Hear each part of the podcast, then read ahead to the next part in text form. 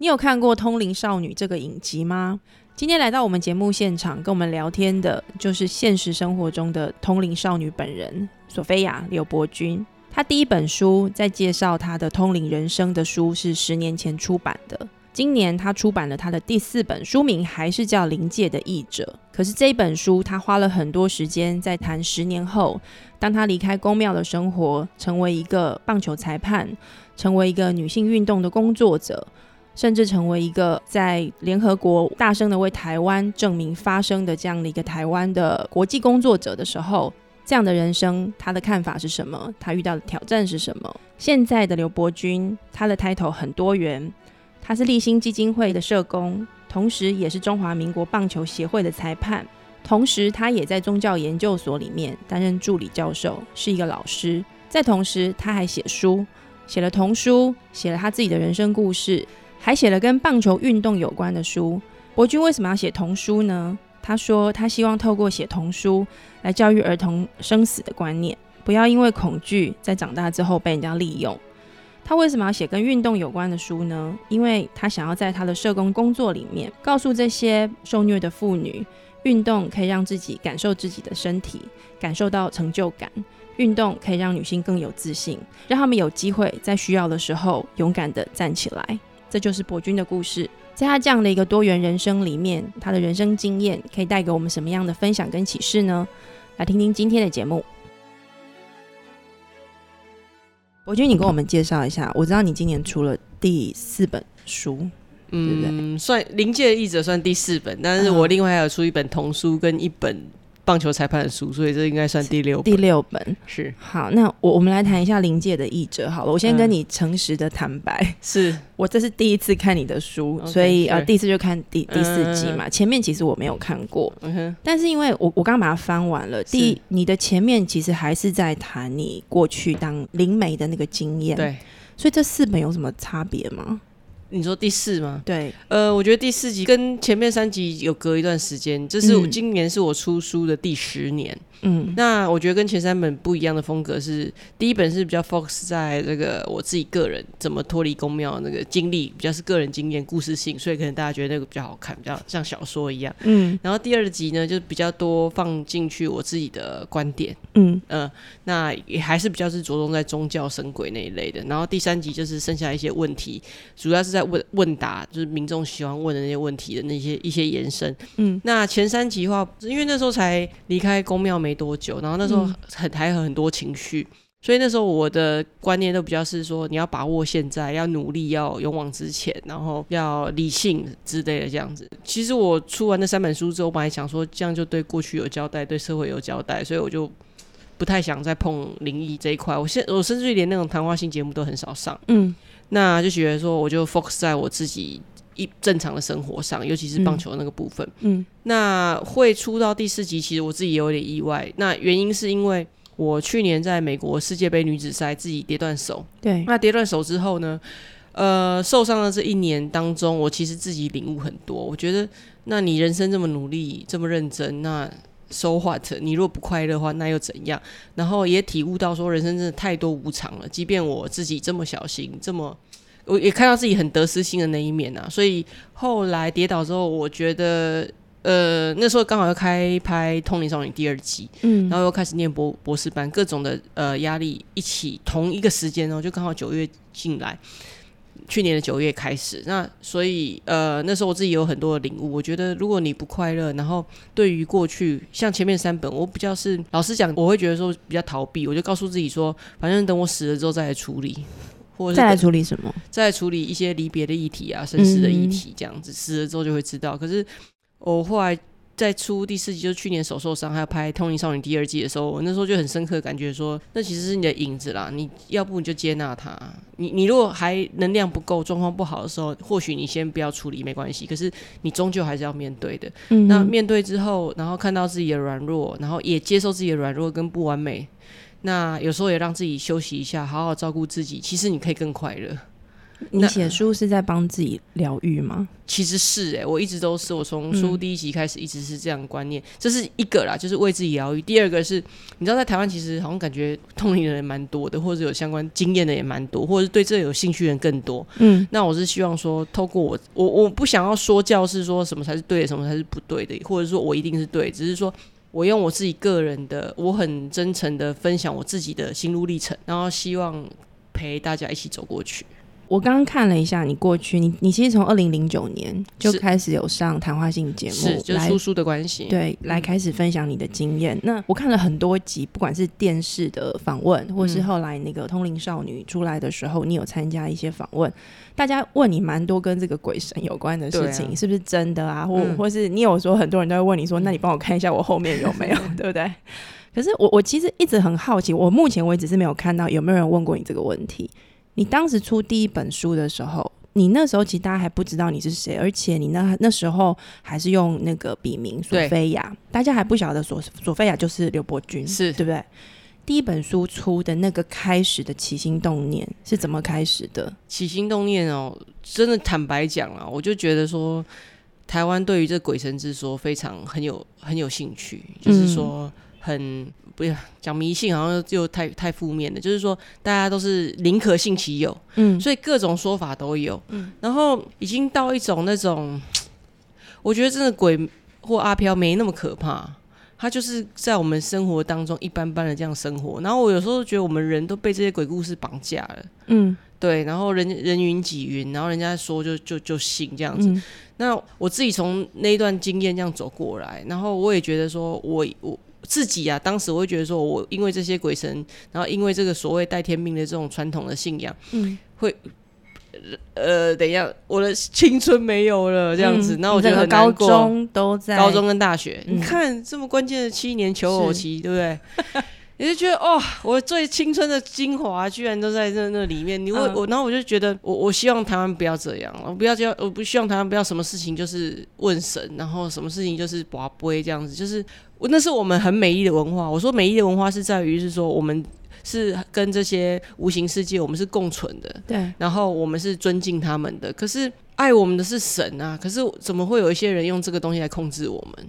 哦。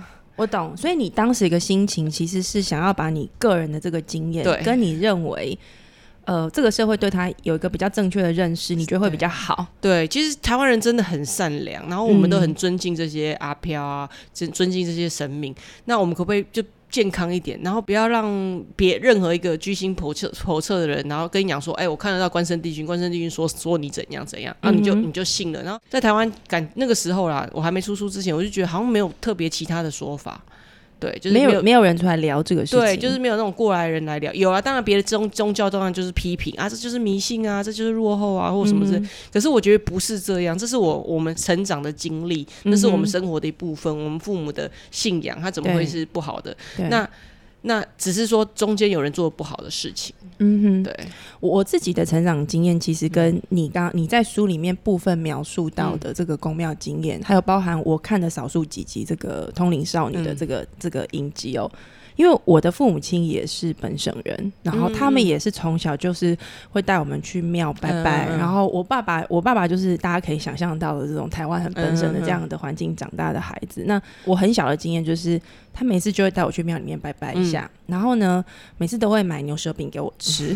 所以你知道那个那个经验对我来说，其实是非常的有有家庭的情感连接的。那我我现在其实呃离开家里在外面生活嘛，我发现我有个很有趣的习惯，嗯，就是。我到哪都会去庙里面走一下，就比如说开车出去环岛的时候，对我看到公庙，嗯，我我就会走过去看一下。然后呃，在一些重要的节日，或是说呃，我我相信有很多人跟我一样，就你就算成长的这个时代已经不是那样的一个时代了，可是因为父母亲给你的影响，嗯，所以像我我有一些固定的时间会去，比如说我会去关渡宫拜拜，我会去这个嵩山的慈惠宫拜拜，这跟家庭经验有关。是。那我就一直在感受，就是我到底喜欢拜什么？因为你如果问我说我我相不相信那个鬼神，我没有办法很有自信的跟你说我非常的相信。可是每到那个时间，我就是会去把那个仪式走一遍，然后我会跟这个神明说：“而请保佑我的父母亲啊，保佑我的家人啊，保佑我的公司的同事，保佑我的朋友们。”这样，然后每次这样一一次走完了之后，我就会有一种这个。安心的感觉，一种安全感。对我刚刚在看你的书的时候，我一直在想，就是所谓的迷信跟我的这个经验彼此那个落差到底是什么？我我倒没有觉得我很迷信，可是那你刚刚在讲那个事情，你你观察到的那个落差是什么？我认为就是说，如果这个信仰信我们这种信仰可以给我们安全感，给我们平安，我觉得这个是。不同宗教都有提供这样的安全是很好的，可是，一样不同宗教都有一些人是利用这种宗教来控制人。嗯那我我想抨击的是这个东西。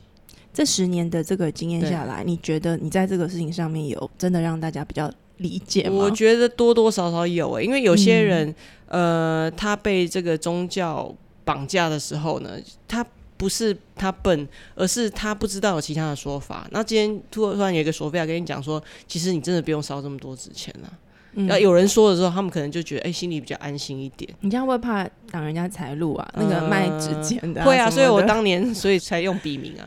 可是你说烧香烧纸钱，它其实也是一种文化。对，因为其实我自己本身念中央研究所，我们自己其实不会讨厌任何一个文化，就是讨厌或者是排斥任何一种宗教，理论上是这样子。嗯香跟这个纸钱，那也是我们的文化一部分，只是说。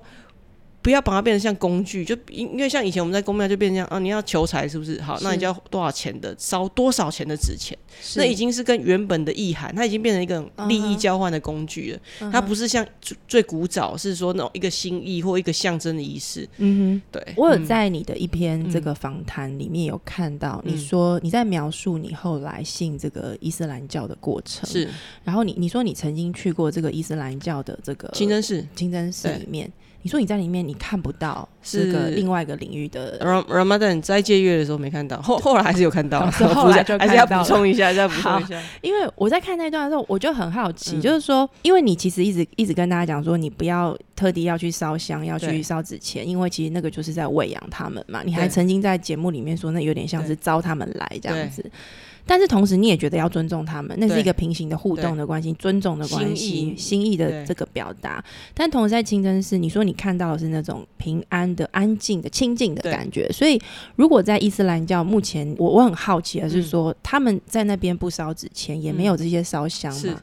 那他们跟这个灵界，或者是说他们怎么去想精灵这个事情？他他们就是不互动啊。这个宗教后来为什么会信这个宗教？就是这个宗教是主张不要互动，他们有他们生活，你有你的生活，你要过过好你自己生活就好了。我在你书里面，我我刚刚把它翻翻到中间，我我把它折起来。嗯，你有一段说，他说你你说你的信念是天道呃酬勤，地道酬善是。你可以跟我们解释一下这是什么意思？哦，我觉得对我来说，人生呢，你看座右铭还是什么，做人做事原则，信信念，对，信念就是天地的这个这个运作啊。我觉得就是我们要做一个勤劳的人，善良的人。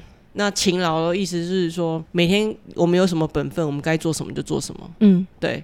然后善良就是心心存善念去做了。嗯哼。不过心存善念这个好像一直被政治搞掉了。但是 但是其实台湾人真的，我觉得台湾绝大部分都很善良。那我们还是保存这个心去做这些事情，嗯，做每天该做的事情。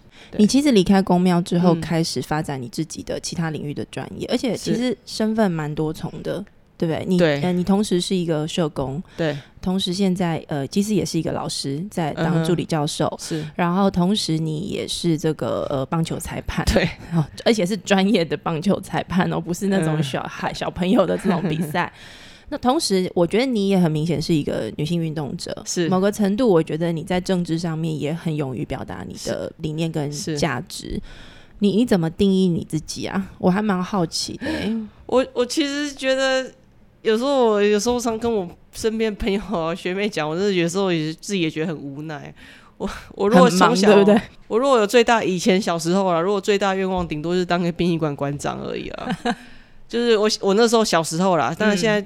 殡葬处也做的蛮好的，我以前是想说改革一下我们的这种殡葬的文化产业，不过现在做的好很好了啦，所以。那所以其实我那边不太需要你再花对对，我就不用再回去再做这件事情。我其实胸无大志的，原本啊胸无大志，那你你胸无大志，但原本做成现在这样，所以我也是有时候就觉得天道酬勤，地道酬善，有时候你真的是老天爷给你的回馈，真的是超乎你的预期哦。就是包含我当棒球裁判，其实也是兴趣，就是我喜欢打棒球，我喜欢玩，那我就去做，只是。是说，我必须讲，我可能做什么都很认真，所以我当棒球裁判就做的很认真，那结果就变成国际裁判了。然后，譬如说宗教研究或者社工这方面的话，哦，我念书那时候会去念宗教研究所，一方面我也是希望来了解这宗教啊，到底鬼神是什么。离开公庙，对，已经离开公庙，我才去考宗教研究所。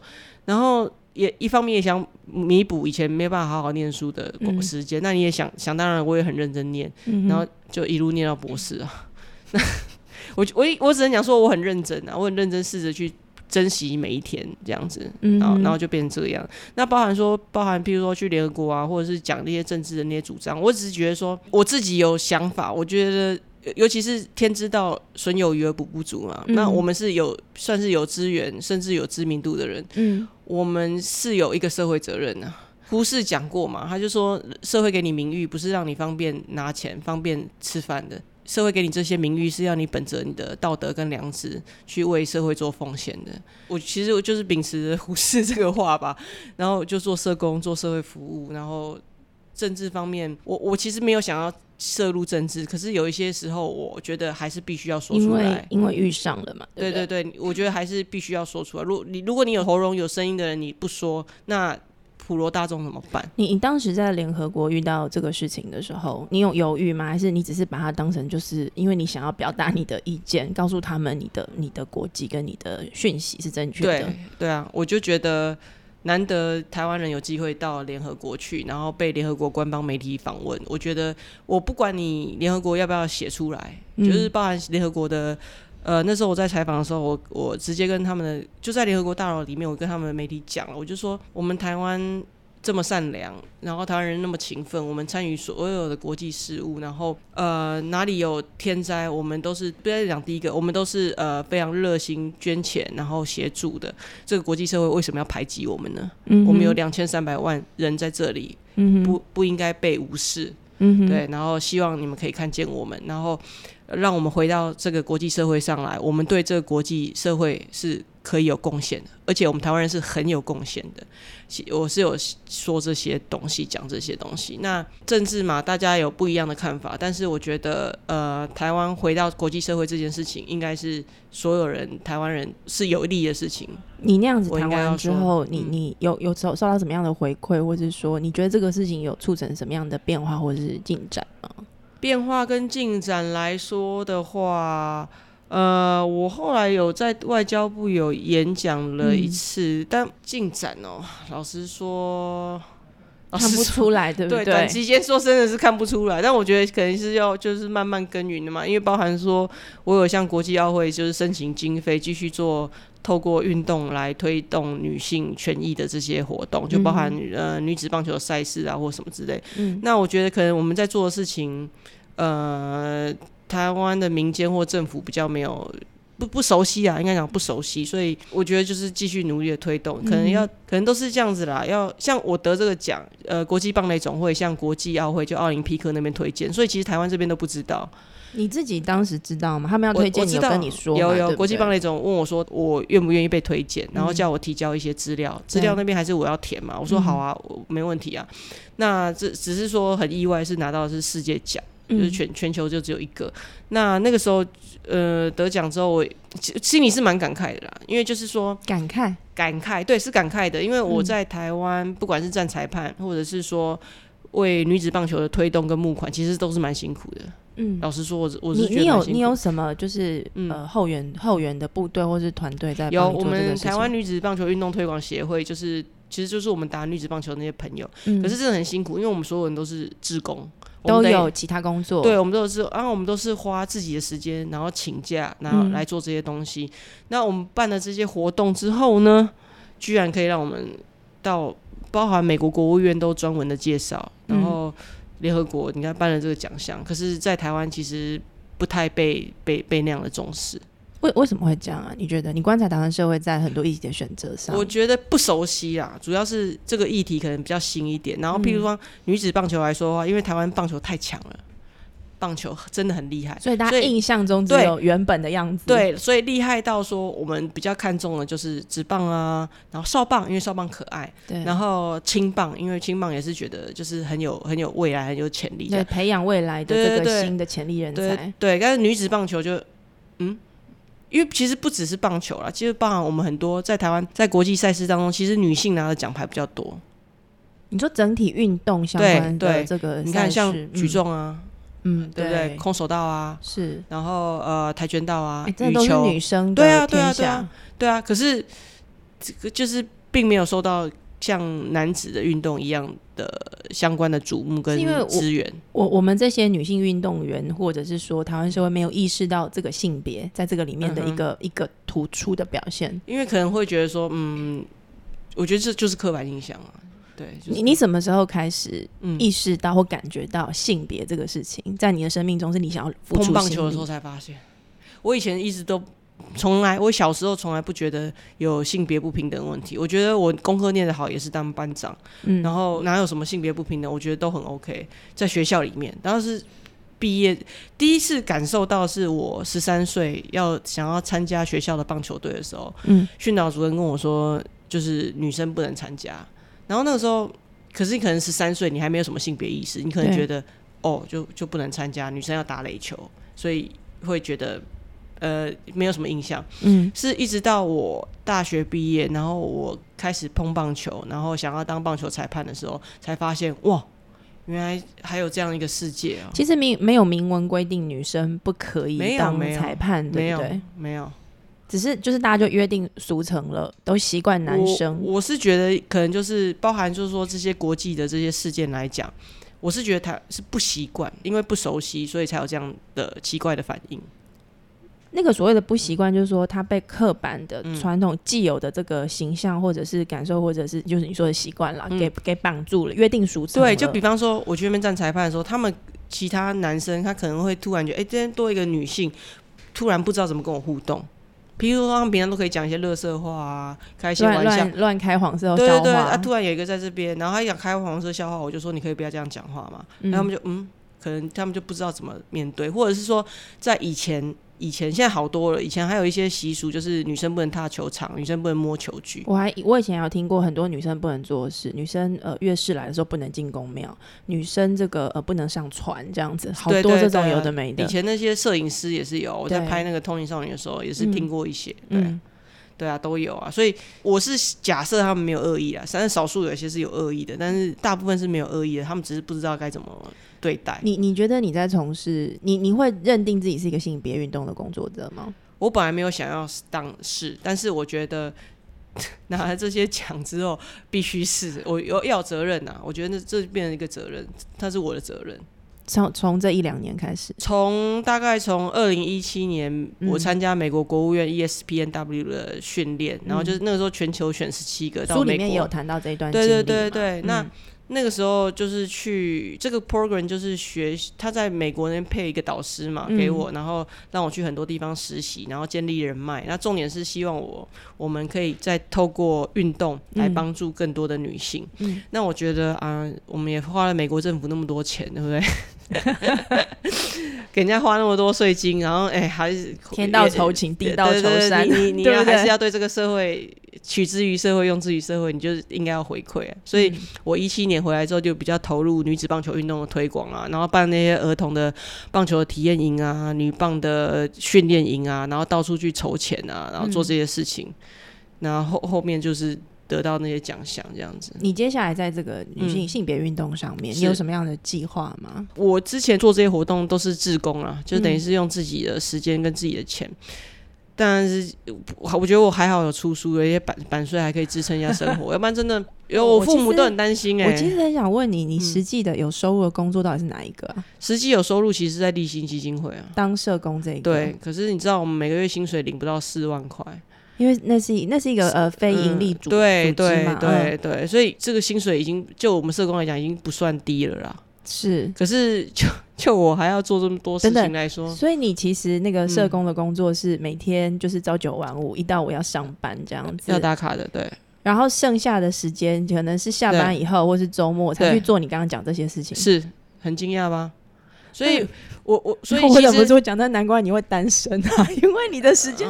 哦，哎呀，这用完了，对这一部分，然后还有一部分就是我同事常笑我，就从来没有办法领过全薪 哦，而且你要用很多你的时间，请病假、请事假，请掉了，所以其实一薪给我薪水高一些，可是我从来没办法领得到，领不到十万。那你你为什么会这样选择啊？你是从小就对钱这件事情、酬劳这个事情没有那么的。在意小小以前比较没在意啊，以前都觉得够用就好，够吃够用就好。嗯，然后也是手断掉，说自己有点吓到啊，就是哦要付医药费，说是哇怎么办？怎么办？没薪水怎么办？对，大家如果看那个呃这个博君的第四本新书，这个呃临界的译者的第四集《我的后通灵人生》，他的书里面有一段就在。介绍他手断掉这个过程。他刚刚来现场，把他的那个袖子翻开给我看，那个是很长，那个应该有十公分吧，快十公分长度的这个开刀的痕迹，十五公分左右。对，可是大家去看那个书，他还是写的轻描淡写，不要被他骗了。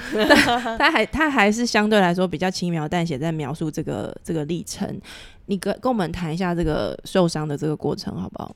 受伤的过程就是我去年就是九月呃八月在美国比赛嘛，那其实为了那比赛，我自己也准备很久，就是减重啊，然后想说去那边要好好的表现这样子。那是呃当这个裁判的对，当裁判，就没想到在比赛前一天跑步的时候摔断，在美国的时候摔断。对，那。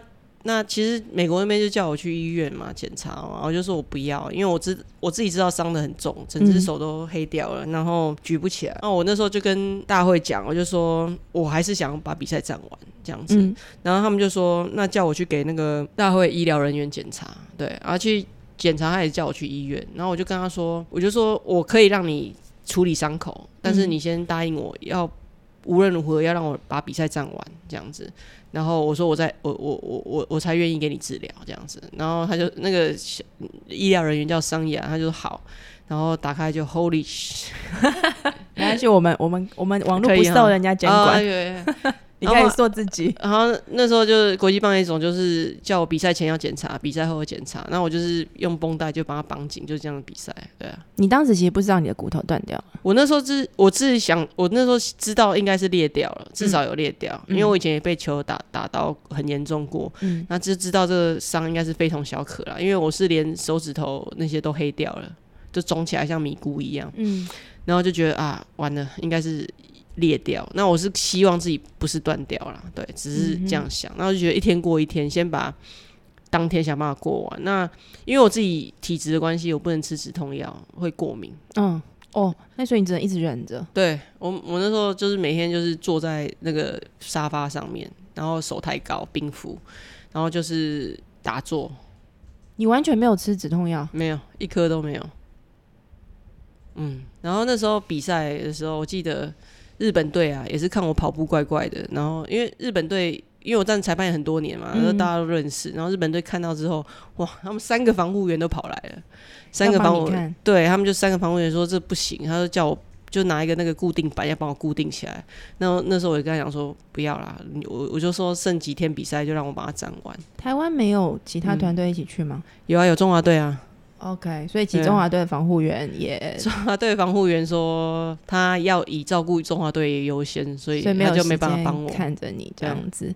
但你当时会没有在美国就医，是因为呃医药费的考量吗？不是不是，我们有保险啦，我们有保险，国际棒那种一定会负责啦，因为我们所以你就真的只是不想要没有机会把它走完。对啊，因为你知道美国人那种怕死，那一点擦伤一定就是不让我比赛啦。他们那些美国人就说哦有点有点晕，然后那你就要休休息。他们都把这样，像我们在那个国际赛啊，如果我们是被打到面罩，对，如果是那个脑震荡，要有有规定多久不能站主审哎，嗯，然后。在我们台湾，我们的土法炼钢，旁边吐一吐，等下就回来了。哪还给你去送医院呢？对不对啊？我们对不对？我们是那个韩吉亚 g 对不对？那我所以，我我那时候，因为我还有个大面积的擦伤，对，所以我就知道，如果给给美国人看，美国人一定是不让我比的。美国人那么那个，那你后来回来？你在医院弄了多久时间？你老实说，书里面我觉得你没有写的很清楚。那个时候我其实本来回来的时候，我还是觉得啊，没关系啊，应该还好啦。这样，然后我学妹他们就就从机场直接把我载去急诊室，嗯，然后急诊室拍 X 光片，然后医生就说断了。我就其实我那时候有点愣住嘛，我就啊，断了，怎么那么严重啊？那接下来比赛怎么办？然后过两个礼拜《通灵少女》要拍了啊，就觉得哇。会会会很会很辛苦，就整很担心我耽耽误到大家这样子。然后后来因为那深夜了嘛，对，然后隔天就是去医院，医院医生就说。马上住院，隔天马上开刀。他说，要不然怕就不能开了。嗯，他说，因为还有大半面积的擦伤。他说，这可能蜂窝性组织炎啊，或者是就是可能就是要截肢这样。嗯，然后听到截肢两个字，我才。突然意识到自己有点拖大了，对对对对对 然后不过那时候旁边人在骂我的时候，我还笑笑的说：“哎呀，我们进不了棒球名人堂，我们就进棒球忠烈祠嘛，要怎么办呢？对，生死由命，富贵在天嘛，对，该怎么样就怎么样。那个那时候医院就不让我出去了，他就叫我立刻住院。住院之后隔天就马上开刀，然后里面放了两根钉子吧，还有一个绳子这样绑起来。嗯，你花了多久时间复原？半年。所以我现在看到这个是，其实已经把钉子拆掉了。我去联合四月的时候把钉子拆掉。嗯哼，你你在这本书里面，其实你有提到一个关于这个空亡跟这个生 生死的这个经验。对。你为什么这个主题会是挑这个啊？哦，因为我其实是觉得说，哦，你看前三本我写的很有自信，其实我这辈子都很有自信，我都告诉，我都觉得我锁定了目标，我就会做到，我就是很努力，我连手断掉我都可以把比赛战完，我锁定了，我就会把它做天道酬勤。对对对对对，嗯。然后有时候人家看我这种每天生活那个 schedule，就觉得你你不是正常人，就是说。我可能就是每天从早到晚，同事在旁边一直点头。对，就是对，就是很很很 tight 很很紧凑的那种行程。但是我都我甘之如饴，因为我是觉得说生命很短暂，你要好好把握，能做就尽量去做。嗯哼。那我是一直到受伤的时候，我自己也回想，就是说。其实那时候手断掉的时候，其实我还有其他方式，就比方说，其实我可以好好的消毒，然后不要让事情那么严重，或者是说我可以不要再站主审了，因为我那时候还有在站主审，然后还有在被球打到，嗯，然后就是有可能让伤势更严重，嗯，怪了自己，就是说你为什么这么固执，嗯，然后你你这么肯定的想要把比赛站站好，你反而搞砸了，嗯，那我是今天很幸运手没有截肢，可是如果是最坏的状况呢，对不对？所以我后来就觉得说，我看到自己得失心很重，嗯，对，其实那是你的弱点嘛，或一个特性。我觉得就是看你用在什么地方，如果用在好的就会很好，用在不好的地方，当然就是像我这样，就是就是有可能伤害自己的身体，或者做了不好的决定。嗯，所以那时候我这个这种现象啊，我们在宗教上传统民间信仰，我们讲就是这个空蒙，空蒙东西，人共白天故意看口口惊。那是一个时期吗？还是对，就是每个人，就是就命理上面来讲，每个人都有一些时期，就是说。你总是会最正确的做出最错误的决定。有看到你在书里面写这句话的时候，我就仔细体会了一下，我觉得好精准哦。这句话就是你在那个时候，你一定会做出错误的决定。对对对对对，精准的精准的错误。可是我们每个人都会，难免就是呃，就有时候就是你在一些状况不好的时候，大家在劝你的时候，你反而劝不动。这这是一个这是宿命吗？还是就是命理上的一个说法，就是空蒙这样子。对，那而且空蒙的时候啊，你常常反而会很想要做什么，然后会很挫折，然后就是等于是一种一某种程度的低潮啦。嗯，就是你低潮，然后很努力，可是努力之后反而状况变得更糟。嗯，那我觉得我自己。这样子体会下来的时候，我我以前呢，我都跟别人讲，看到别人有这个时期的时候，我都跟别人讲说，你就吃好睡饱就好了。可是我自己在体验这个时期的时候，就会发现说很难呢，真的很难，就是说很难看到脱离那个对对对对对宿命的时期对对对。那所以，我这本书做用用空蒙的解释，还有自己的现身说法，就是希望让大家知道说，有时候你做自己状态不好的时候，低潮的时候，你就放过你自己。你是说，即使遇到不好的事，就是你真的没有办法避开这样的事，你也不要去太苛责自己。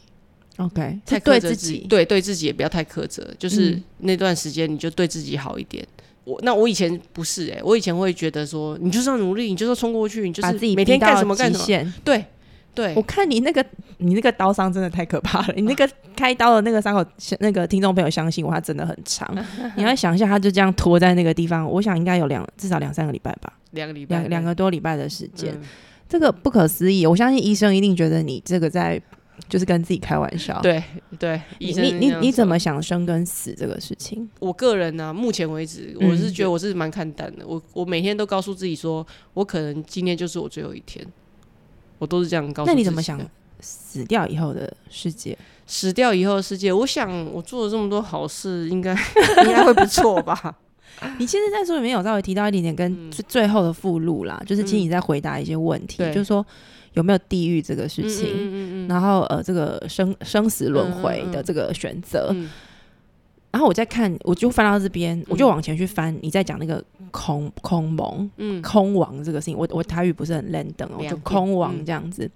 这两个事情其实不同，不是同一件事。因为你在讲空亡的时候，是说人在某个情境他会比较低潮、比较陷落。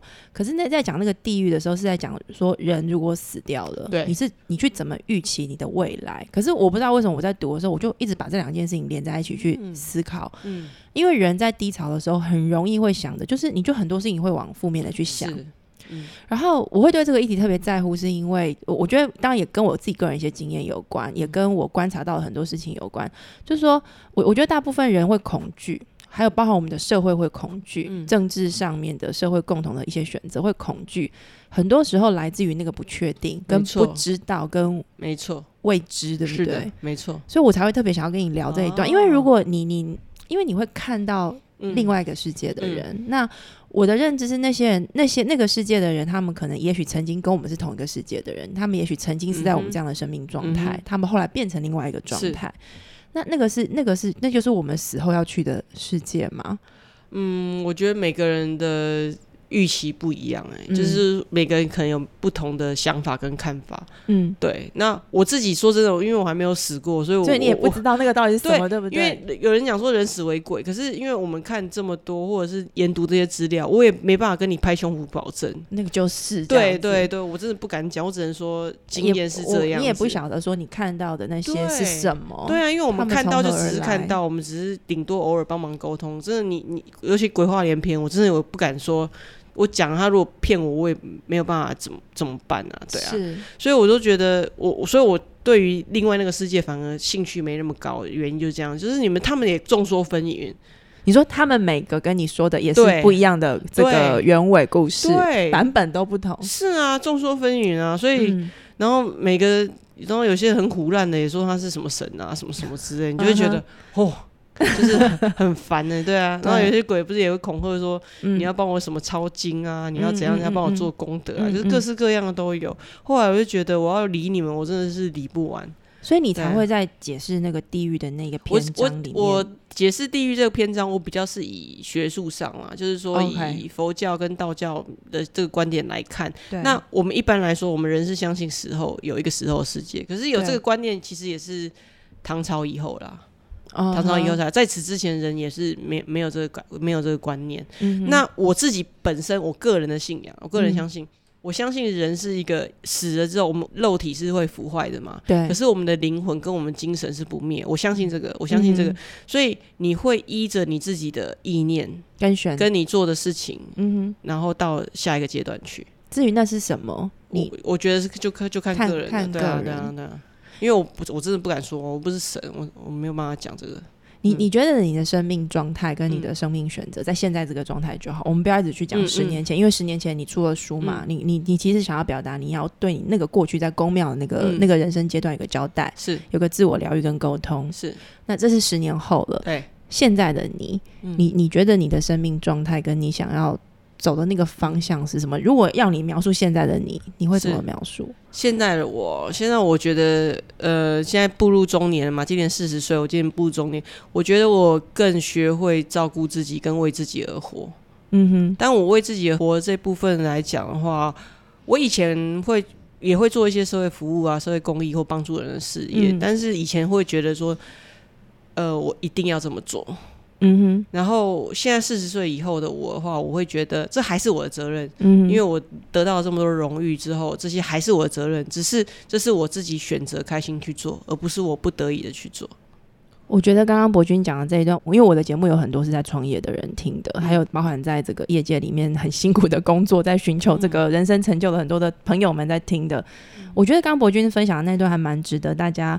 也许重复再听一次，去感受一下，因为我觉得我们每个人可能有这样特质的人都一样，会在这个地方有所挣扎。就是说，你很辛苦、很努力，你想要达成些什么，可是常常会在某个时候，你会突然回过头来，就是一直问自己：说我到底这么辛苦，为了什么？对不对？对，很容易会有这样子的疑惑跟跟困扰，可是你也不会停下脚步。不会，我觉得还是一直往前，而且我觉得我一个学长跟我讲，我觉得也很好，嗯，因为我一路在棒球上，老师说。挫折比收获还多，我一直这样觉得。挫折一路都是错，而且棒球裁判这这份工作本来就是挫折的工作，因为你做对是应该的，做错做错是被骂被骂的。对，所以这这本身就是一个挫折的事情。但是我觉得我给北大学长讲的很好，嗯，他说人生不是得到就是学到。嗯哼，对，所以呃，不管我们要做什么，包含我当裁判，或者是在做这社工的工作，或者念书，念书也是一条很孤独的道路。对。我相信创业更是是，那这过程当中只有自己知道当中的点滴，但是我相信你也是祝福这些听众，你如果不是得到，你一定有学到。嗯哼，你其实也在创业啊，对不对？创创开创一些新的东西，包含你的这个性别运动的相关的这个运呃工作推动，还有在棒球裁判的这个工作上面，那那很多时候是不是是没有呃太多酬劳的？他是以专案的形式来来计酬，对不对？是没错。呃，我我刚刚有听你说这个《通灵少女》第二季现在正在开拍嘛，对不对？已经已经拍了哦，已经在播了。这一季我们大家怎么看它跟上一季的比较？其实，因为导演不一样的人，是编剧应该也不一样，嗯，所以他应该是不一样的作品。你在这一季里面扮演的角色跟上一季一样，是顾门口啊，在门口看着这样。对对对，顾问啊。对，那你这次做这第二季跟上一季有有什么样不一样的感觉吗？第一季的话，我比较觉得说这不干我的事情，他连那个开开镜拍摄记者会我都没去，嗯，我在台中站裁判，嗯，然后他们就说，哎，拍摄你怎么没有来？我就说。就不干我的事啊，因为我一直很讨厌以前的那些那个那些事情。对对对对，两年前、两三年前。可是现在拍第二季的时候，我觉得我会比那个时候我会比较开心一点。我就告诉自己说，对，这就是曾经我我过去就有发生过那些事情。嗯，然后我不应该，就算有后悔，我也不讨厌他，因为那是一个走过的路。对对对，就是我不要那样讨厌我自己。嗯哼，因为我讨厌那些回忆，其实就是讨厌自己嘛。嗯哼，对。可是当年我记得有一次晚半半夜的时候，我们在庙里面拍的时候，然后那个郭书瑶，你知道三号他真的某种程度，我们还真的有点相似。他也是一个拼命的人，对不对？我是没有他的眉毛跟身材啦，但是就是他穿着那个制服，然后在庙里，那时候我们坐在半夜坐在那边的时候，我就是突然突然觉得，哦，好像。以前的小时候的自己，你看到你在他身上看到自己，对，然后那时候我就过去抱抱他，然后他就说：“想听到更多精彩的节目内容吗？现在就到 App Store、Google Play 搜寻 S O U N D O N，下载 So On 声浪 A P P 吧。”突然觉得，哦，好像以前的小时候的自己，你看到你在他身上看到自己。对，然后那时候我就过去抱抱他，然后他就说他也蛮喜欢抱我的啦，然后我们就抱一下，我就跟，然后就他就说啊，索菲啊，然后之类，然后我就跟他讲说，我说你，我说你先不要动，我说我想要你先当一下我的小时候，我说我要跟我小小那高中时候的我说一句，你已经尽力了，那些人的事情不是你的责任，你已经尽力尽力就好了，现在好好照顾自己。然后我觉得那时候跟他讲完之后，好像也其实也是对自己讲，然后这样抱一抱，我觉得还蛮有疗愈的效果。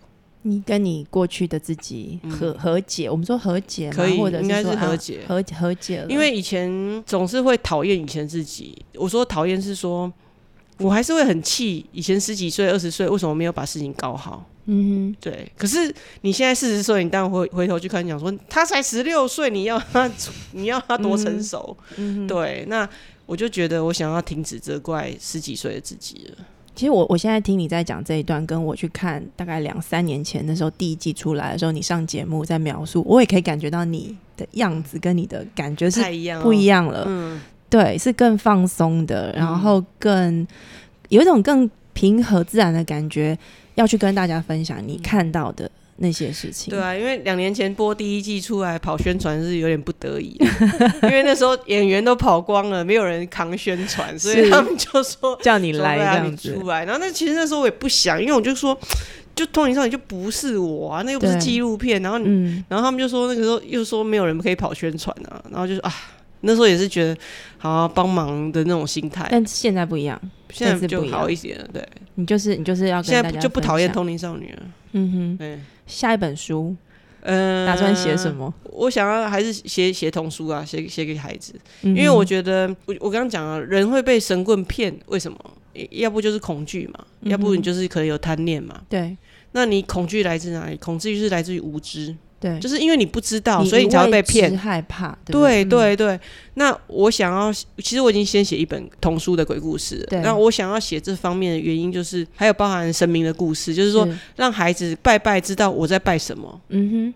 爸爸带我去拜是拜什么？这些为什么我要拜拜？然后，呃呃，你信仰的意义是什么？对，而不是就是呃，我就是。呃，俩兄对拜，然后我不知道拜什么，然后等到我有困难的时候，譬如说我我我人生当中遇到重大挫折的时候。你就不会变成说别人跟你讲说哦，你我现在认识一个老师很厉害，我三十万帮你化解，哎呀，我就赶快去试试看。对，想要花钱消灾。对对对对对，就是说，如果孩子从小就是知道我在拜什么，然后我不怕阿飘这个世界，我们是互相尊敬、互相共存。那我，然后他从小就可以开始思索生命的意义、死亡。嗯，对。那我相信，因为他知道，他有想过，至少他不会这么害怕。